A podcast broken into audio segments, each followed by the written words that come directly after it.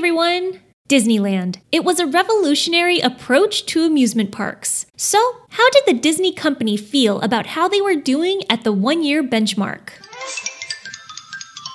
When Disneyland was getting ready to open in 1955, amusement park experts predicted it would be a spectacular failure, and Hollywood labeled it to be Walt's Folly. We know that now to be basically the opposite of what actually happened, as Disneyland's success skyrocketed even after just one year of operation. In a press release by Disney in 1956, they announced the different ways they considered the park to be a success at the one year mark. First is by park attendance. By the end of July 17, 1956, 3,642,596 people have visited Disneyland, and that's the exact number Disney gave. According to Disney, this made it the largest single private enterprise attraction in the Western Hemisphere, and a complete success according to park management. The breakdown of the attendance was 41% being from outside the state of California, including 64 other nations from Saudi Arabia to Iceland. Another interesting detail in the press release was that for every one child who visited the park, there were four adults, a way of indicating that the park's appeal does seem to be for persons of all ages.